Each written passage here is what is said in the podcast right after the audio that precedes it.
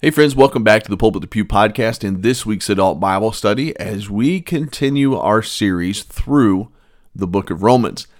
We pick back up this week where we left off last week in chapter 3, still, still dealing with the subject of sin, but today we transition and we move from sin to hope, to salvation, and some wonderful verses. So if you're driving, then later go back, get your Bible, go to Romans chapter 3, start in verse 10 so you can build up the ugly stuff, the tough stuff, and then come to 21, get your highlighter out, get a pen out, and just start memorizing those verses. There are some great, great verses. So let's jump in. Romans chapter 3, our study through Romans.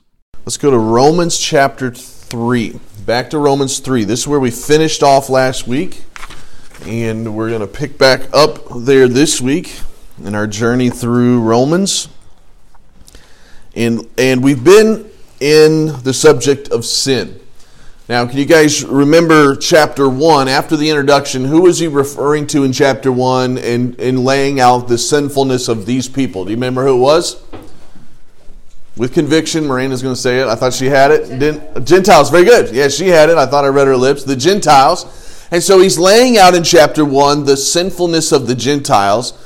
And he and shows there's a lot of good if you're trying to learn how to even debate. Not, not that you want to debate. I don't think we should be given to debate. But if you are, if you're having to have a conversation with some people, some good verses in there against atheism. Um, against and about sinfulness, against some of the modern day uh, like homosexuality and things like that in our society. All, all that's dealt with in Romans chapter number one.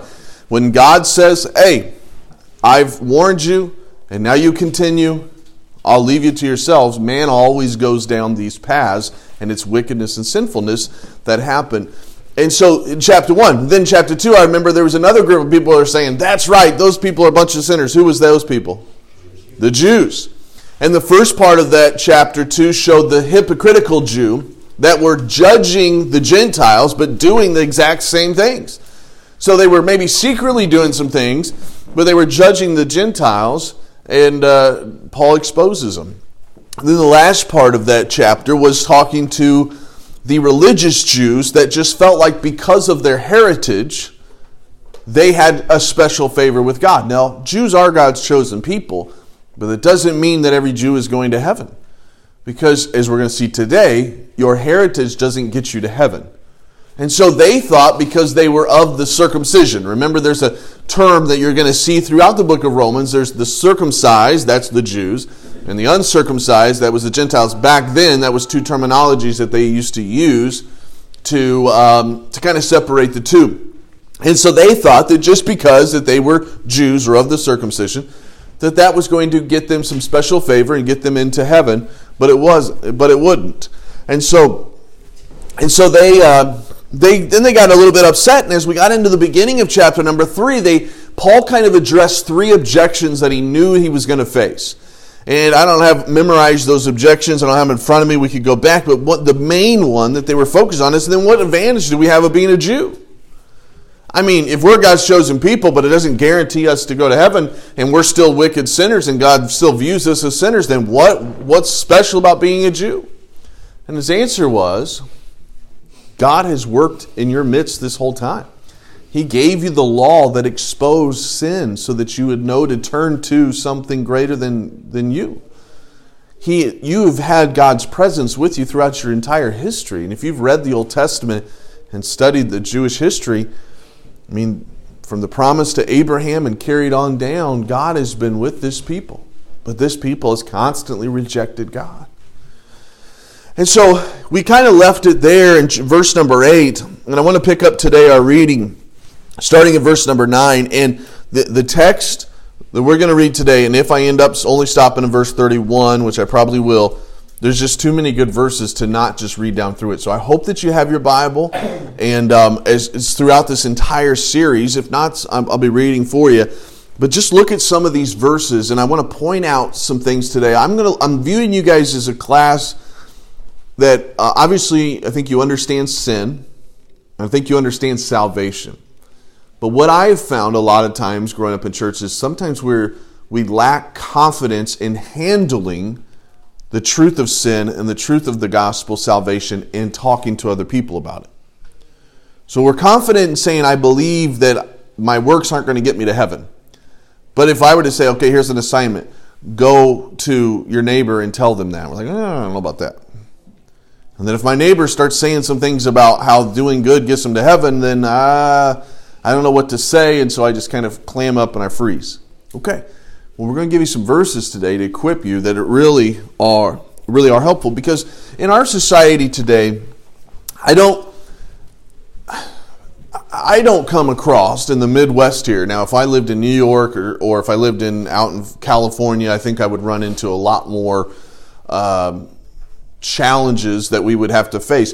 But here in the Midwest, you don't run into a lot of, of kind of crazy way out there ideas. They are in the Midwest. There are some. But you don't run into too much of that. But you will run into a lot of people that just think that, hey, being a good moral person is going to get me to heaven.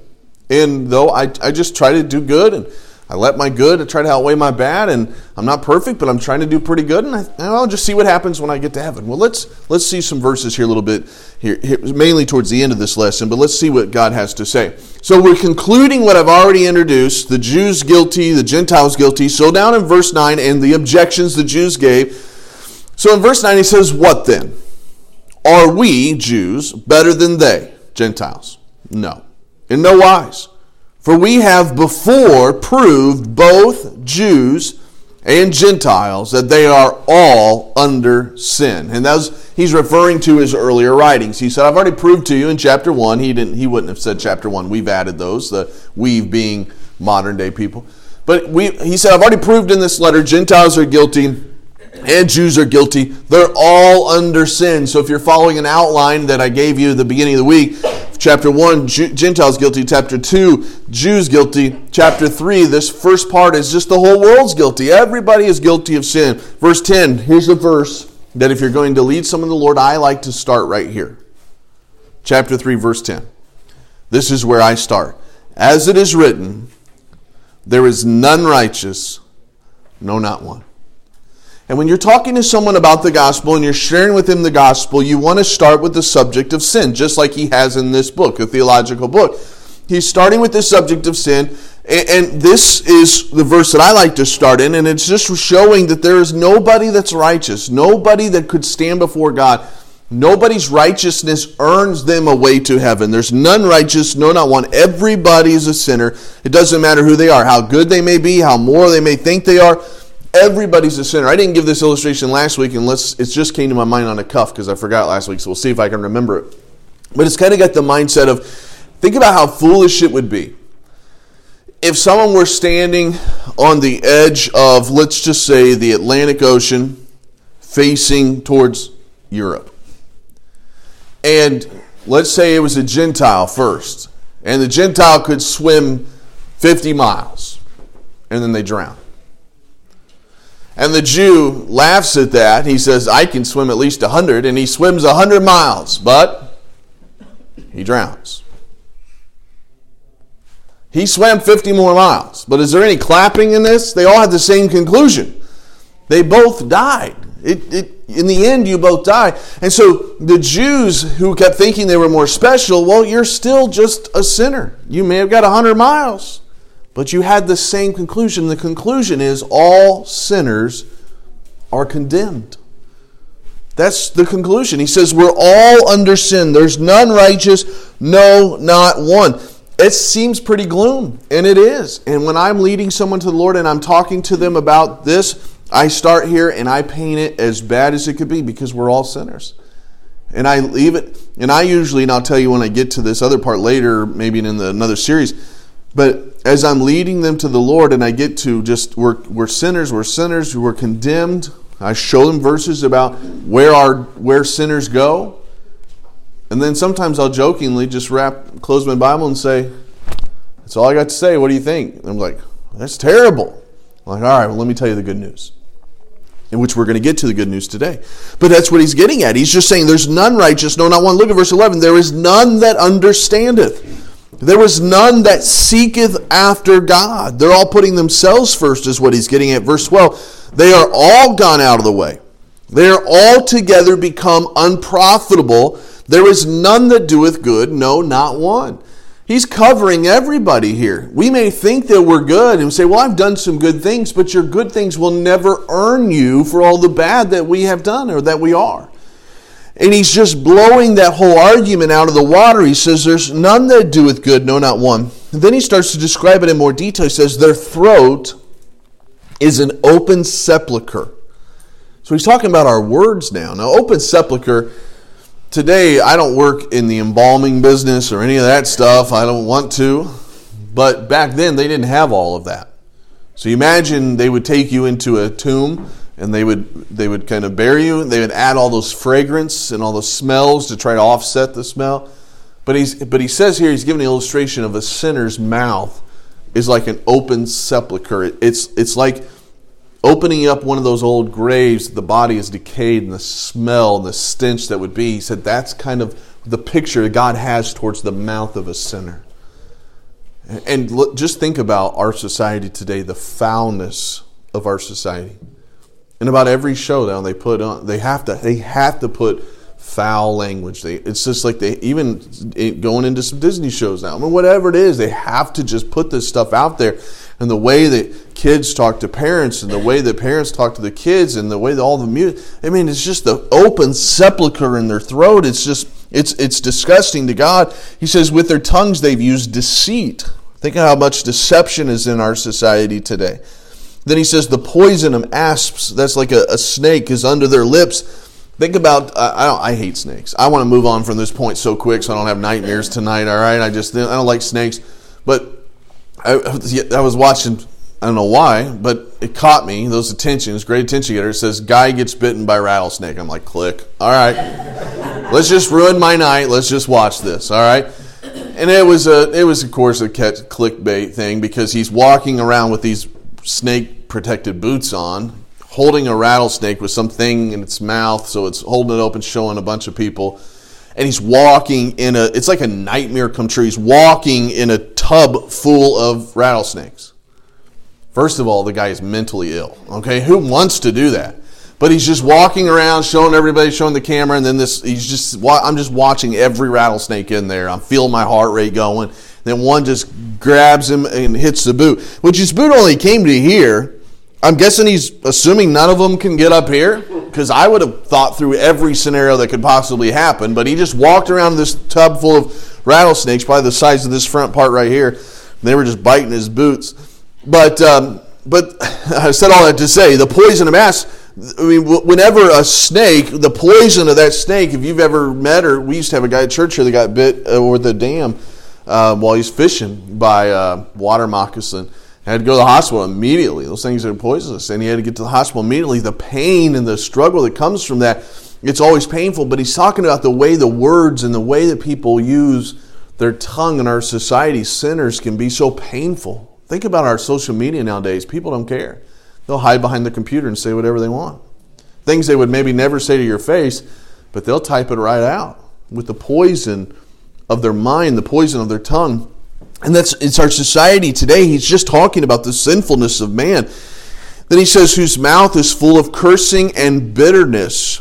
A lot of this does come from that bitterness that's in the heart and it just comes out in the mouth. But then he's going to go to the verse 15, which it says, Their feet are swift to shed blood. You think about our society today and the blood that's shed. Just again, I my clicking a little bit, but I was scrolling through Twitter and this guy, a news guy, showed a scene from New York City. In New York City, probably a gang thing. You just see two guys running and another guy coming behind and just shoots him right there. And then he just walks by and shoots him a couple of times right down the sidewalk. People just stand around watching. Then he runs off and gets in a car and takes off. Probably a gang related thing. But the, when the you know, someone as kind of maybe sheltered as I am, seeing that, and I thought, how? Like, how? I can barely sh- kick my dog away, and I want to do that with all the bitterness. And these people are just shooting others in cold blood. But a lot of that, I mean, we, we're kind of in our middle Midwest section here.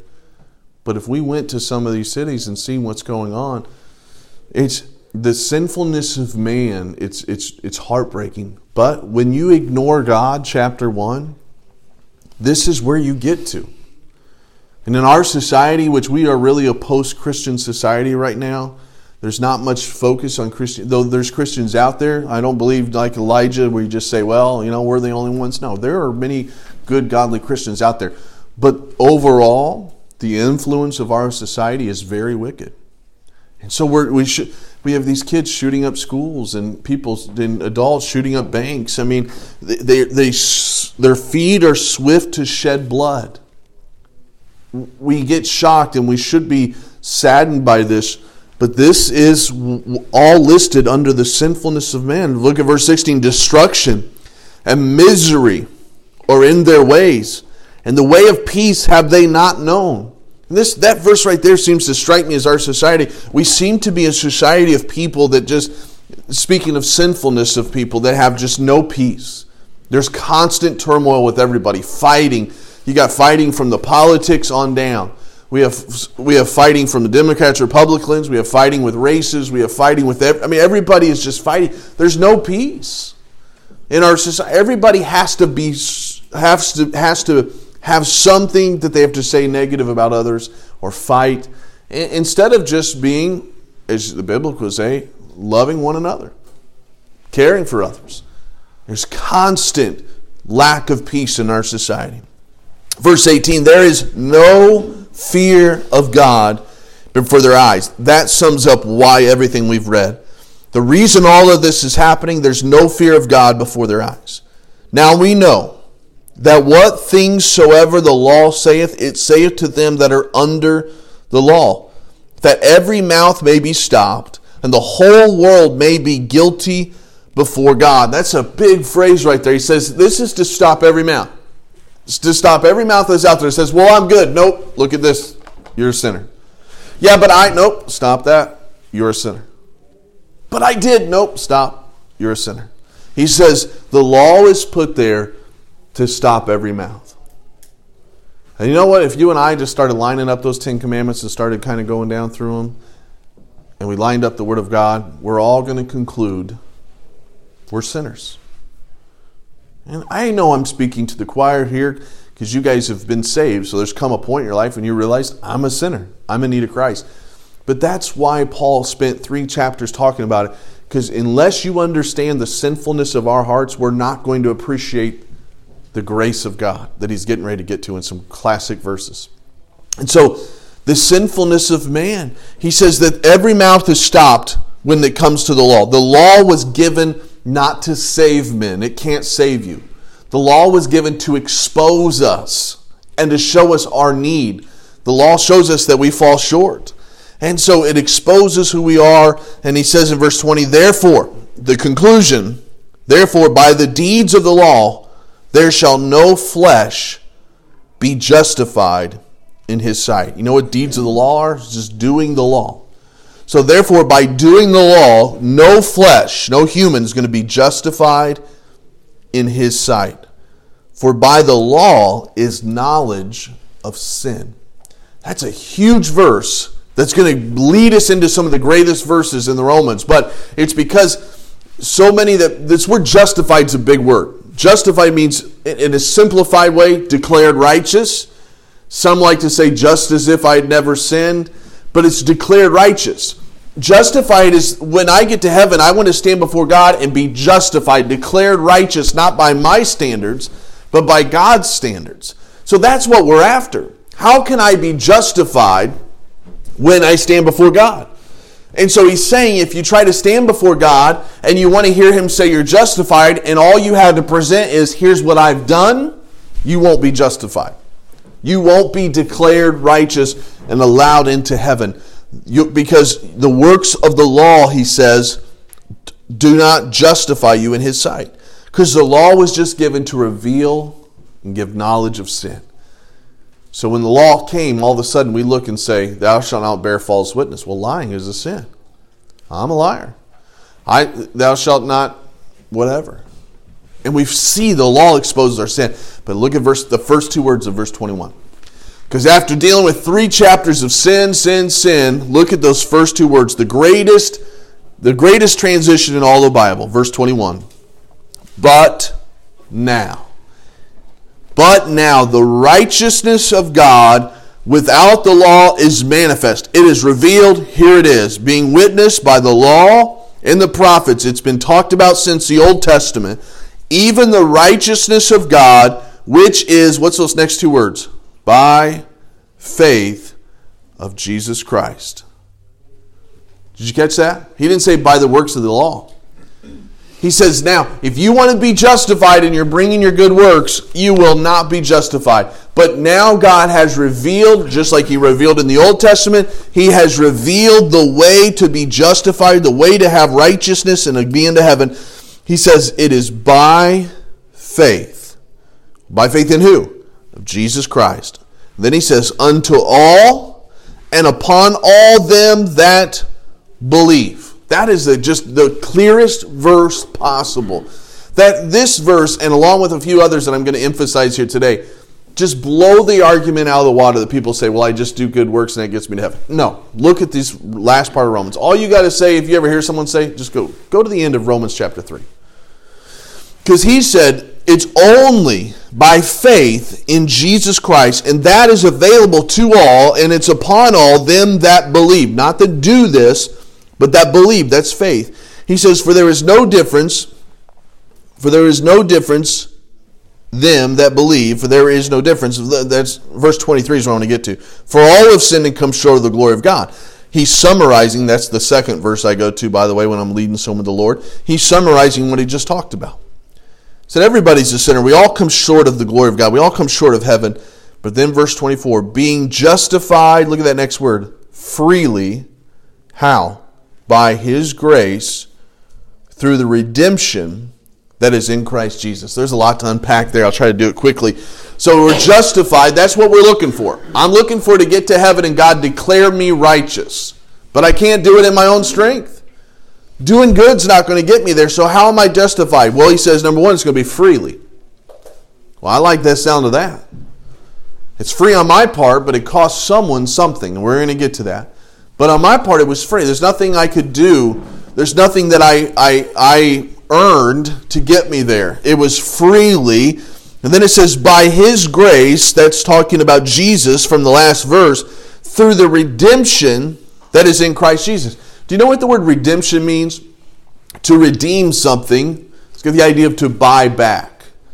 So if you were to redeem something, I'm trying to think like in a store or something, you go and you buy it, you redeem it.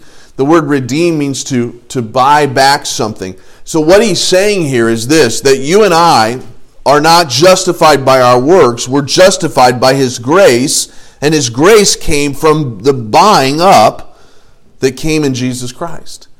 Because when Jesus Christ died on that cross, when he when he was buried and rose again, he paid the price that was pay, uh, owed. He paid that price for us the price was a perfect sacrifice. Just like if you're studying the Old Testament, a perfect lamb. None of us are perfect. I'm not looking at a perfect group, and you're not looking at a perfect teacher. But Jesus is God who died for us on the cross. He was the perfect sacrifice. He redeemed us from our sin. He was the redemption, and that's what he talks about the redemption that's only in Christ Jesus. So, a good verse there if you want to talk to someone about the gospel. Then look at verse 25 because there's another big word that's a good one. Whom God, talking about Jesus, whom God has sent forth to be the propitiation. Now, we don't use that word a lot. Unless you went to Bible college, you may not just go around saying the word propitiation, and even if you went, you didn't say it, you wrote it on a test maybe. But propitiation means the satisfaction of wrath. So God, in His holiness, looks at chapter 1, the sinfulness, chapter 2, the sinfulness, chapter 3, the sinfulness, and in God's holiness, his wrath is poured out on sin. God did not create mankind for hell. But because of mankind's sin, he created hell for Satan and the demons and the fallen angels.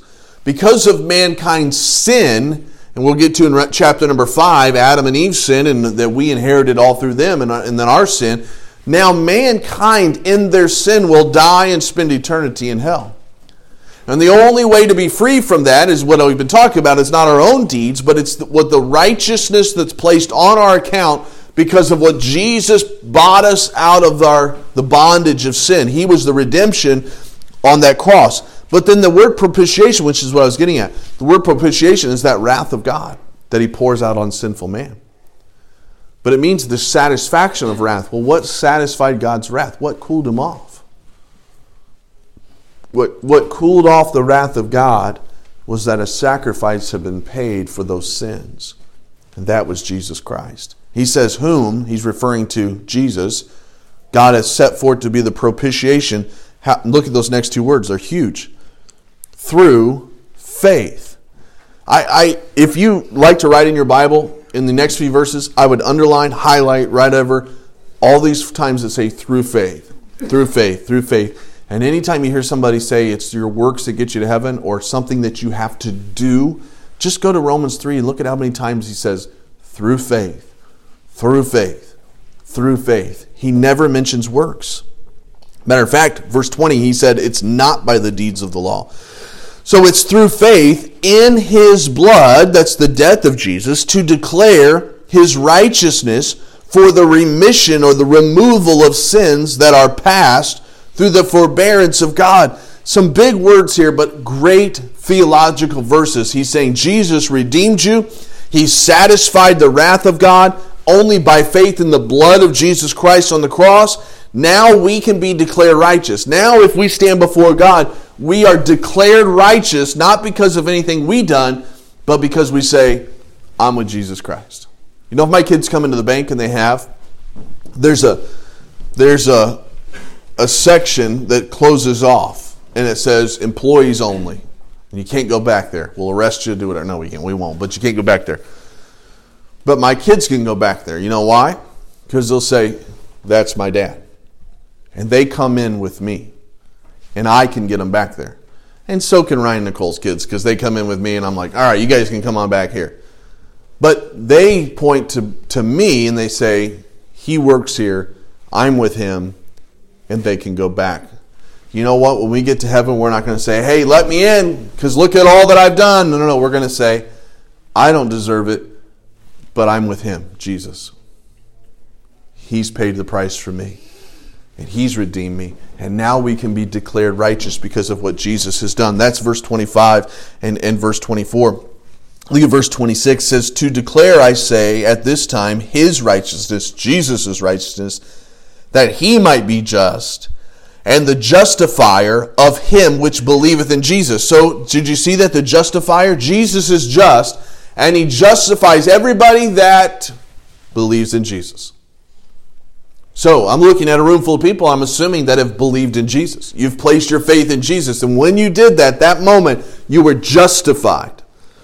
You know, we don't usually say that. The pastor doesn't get up and say, hey, today Nicole was justified.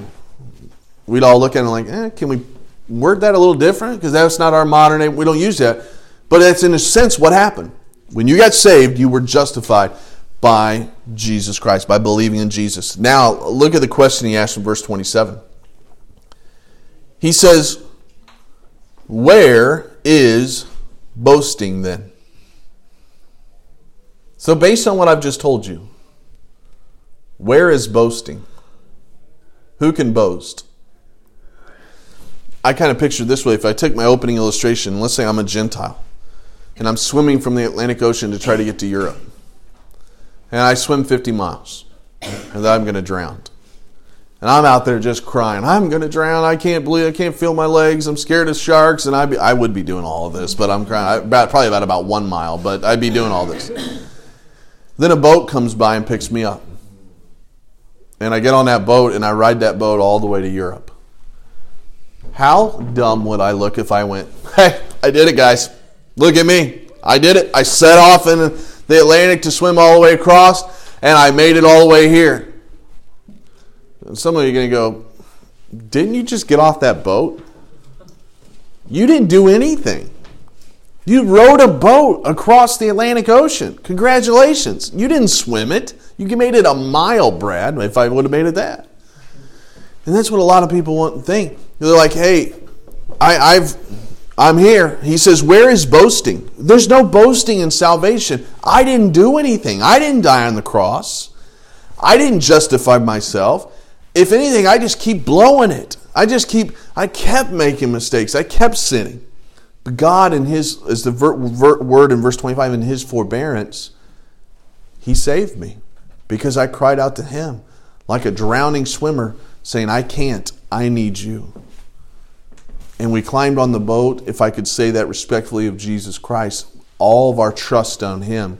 And He is one. So when we stand before God, there's no boasting, oh, hey, guess what, guys? You're about to get Brad McClure in heaven. Here I come. No, there's no boasting in me. There's no boasting in you. He says, Where is boasting? He says, It's excluded. By what? By what law? Of works? Nay, but by the law of faith. Boasting is no longer there because I didn't do anything. It's the law of faith. I placed my faith in Christ, and He saved me when I was drowning. He, sa- he redeemed me when I was sold into slavery of sin. He redeemed me out of all of that. He gets all of the glory. So, verse 28 Therefore, we conclude that man is justified. Look at these next two words by faith, and then next three without the deeds of the law. Can that be any more clear to anyone that thinks they're going to do? They're going to do something to get them to heaven. Paul concluded this section by saying, We are justified by faith without the deeds of the law. It's not by keeping the law, it's only by faith. That's going to be important this entire series. Is he the God of the Jews only? Is he not also of the Gentiles? Yes, of the Gentiles also. Seeing it is one God, which shall justify the circumcision, that's Jews, by faith, and uncircumcision, Gentiles, through faith. Do we then make void the law through faith? God forbid, yea, we establish the law. And so he's now transitioned from, if I was to give you an outline, Roman number one, sin, he is now transitioned to talking about salvation. And in those verses, verses 21 down through 31, he has just changed everything. Because he said, We're sinners, we're sinners, we're sinners. And now he says, But here is the hope. The hope's in Jesus Christ. He satisfied God's wrath. He bought you out of sin. He freely redeemed you. He freely justified you. Everything is free. It's only through faith in Jesus Christ. Now, here's what he's going to do next week when we come back. Next week, he's going to go to chapter 4. And these Jews are going to be like, yeah, we'll see. Is that did that happen in the Old Testament? He's going to say, let's take Abraham. Oh, they're all going to say, oh, Abraham, that's our hero. He's going to say, let me show you how Abraham was justified by faith, not by his works. And he's going to illustrate that all next week in chapter number four. So we'll get to that then, all right? Let's close in prayer.